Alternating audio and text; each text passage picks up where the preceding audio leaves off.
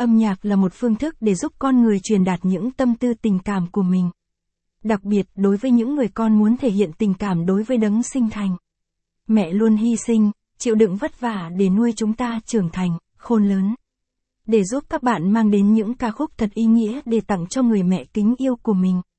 Trong bài viết dưới đây, sóng nhạc sẽ gợi ý cho bạn những bài hát về mẹ tình cảm sâu lắng nhé. Những bài hát về mẹ hay sâu lắng nhật ký của mẹ hiền thục, nhật ký của mẹ, không chỉ là một tác phẩm âm nhạc mà còn là câu chuyện cảm động về tình mẫu tử. Điều đặc biệt là bài này không dành riêng cho ai vì Nguyễn Văn Trung viết dành cho tất cả các bà mẹ. Trên đời này, mẹ vẫn được coi là từ thiêng liêng nhất. Mẹ là nơi yêu thương, là hình ảnh của những tháng ngày hy sinh vì con cái.